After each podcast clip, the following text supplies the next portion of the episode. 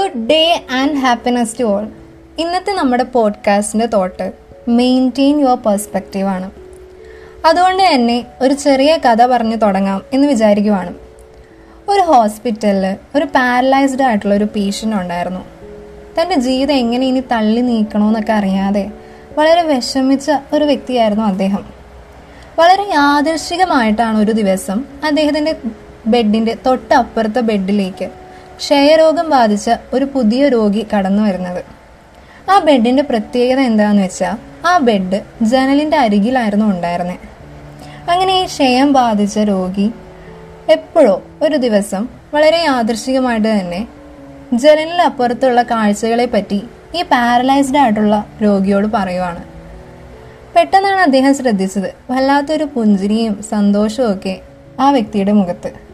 പിന്നീട് അങ്ങോട്ടുള്ള എല്ലാ ദിവസങ്ങളും കഥ ദിവസങ്ങളായിരുന്നു.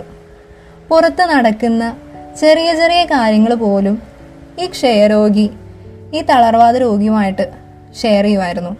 എങ്ങനെയാണ് മരങ്ങൾ കാറ്റിലാടുന്നതെന്നും രോഗികൾ എങ്ങനെയാണ് ഈ ഹോസ്പിറ്റലിലേക്ക് കടന്നു വരുന്നതെന്നും അവർ പറയുന്ന ചെറിയ ചെറിയ തമാശകളും കുട്ടികളുടെ കളിയും ചിരിയും എല്ലാം ഇദ്ദേഹം ഷെയർ ചെയ്യുമായിരുന്നു.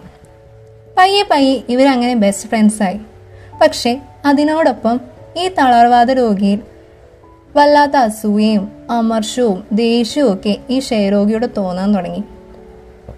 വേറെ ഒന്നും കൊണ്ടല്ല എനിക്കിതൊന്നും കാണാൻ പറ്റുന്നില്ലല്ലോ. പുള്ളി എപ്പോഴും ഭയങ്കര ഹാപ്പിയാണ് ഭയങ്കര എനർജറ്റിക് ആണ്. കാര്യങ്ങളെക്കുറിച്ച് പറയാനൊക്കെ ഭയങ്കര ഇൻട്രസ്റ്റ് ആണ്. ഞാനൊരു പക്ഷേ ആ അടുത്തായിരുന്നെങ്കിൽ എന്റെ ലൈഫും കുറച്ചുകൂടെ കളറായിരുന്നേനെ എന്നൊക്കെ ഇദ്ദേഹം ചിന്തിക്കാൻ തുടങ്ങി. അങ്ങനെ ഒരു പ്രഭാതത്തിൽ ഈ ക്ഷയരോഗിയുടെ രോഗം ഭയങ്കര അധികമായിട്ട് കൂടി. ഇദ്ദേഹം ഭയങ്കരമായിട്ട് ചുമയ്ക്കാൻ തുടങ്ങി. തളർവാദ രോഗിക്ക് വേണമായിരുന്നെങ്കിൽ ഈ ക്ഷയരോഗിനെ രക്ഷിക്കാമായിരുന്നു. അടുത്ത് തന്നെ സ്വിച്ചും കാര്യങ്ങളൊക്കെ ഉണ്ട്. വിളിച്ചു കഴിഞ്ഞാൽ ഡോക്ടർ അപ്പം തന്നെ ഓടി വരും.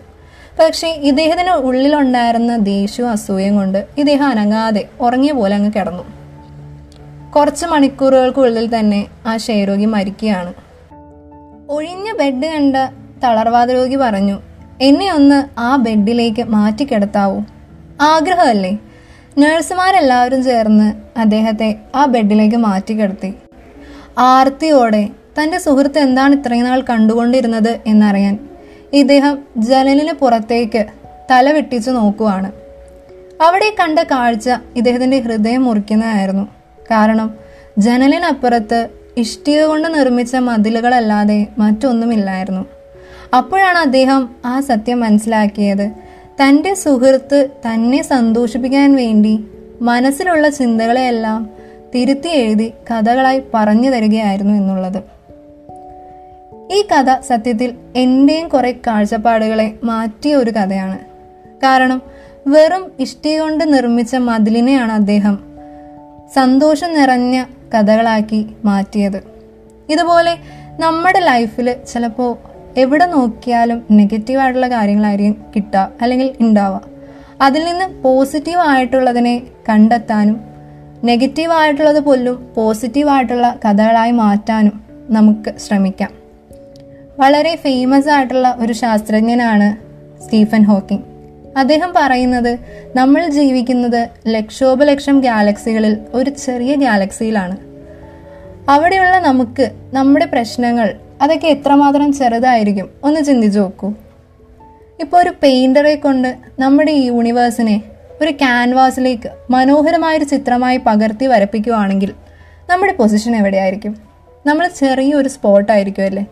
അതിലും ചെറുതായിരിക്കും നമ്മുടെ പ്രശ്നങ്ങൾ. പക്ഷേ നമ്മൾ ഒരു ദിവസം മുഴുവൻ നമ്മുടെ പ്രശ്നങ്ങളെപ്പറ്റി മാത്രം ചിന്തിച്ച് ജീവിക്കുന്നവരാണ്. അതുകൊണ്ട് നമുക്കെന്തെങ്കിലും പ്രോഫിറ്റ് ഉണ്ടോ? അതില്ല. സോ ഇന്നത്തെ പോഡ്കാസ്റ്റ് അവസാനിക്കുമ്പോൾ എനിക്ക് പറയാനുള്ളത് try to find out something positive positive ആയിട്ടുള്ള കാര്യങ്ങൾ കണ്ടെത്തുക. നെഗറ്റീവ് ആയിട്ടുള്ളതിനെ അങ്ങ് നൈസായിട്ട് അവോയ്ഡ് ചെയ്യുക. അപ്പോൾ നമ്മുടെ ഈ പോഡ്കാസ്റ്റിന് അവസാനിക്കുകയാണ്. അടുത്ത ദിവസം മറ്റൊരു തോട്ടുമായിട്ട് കാണാം. അതുവരേക്കും ബബായ്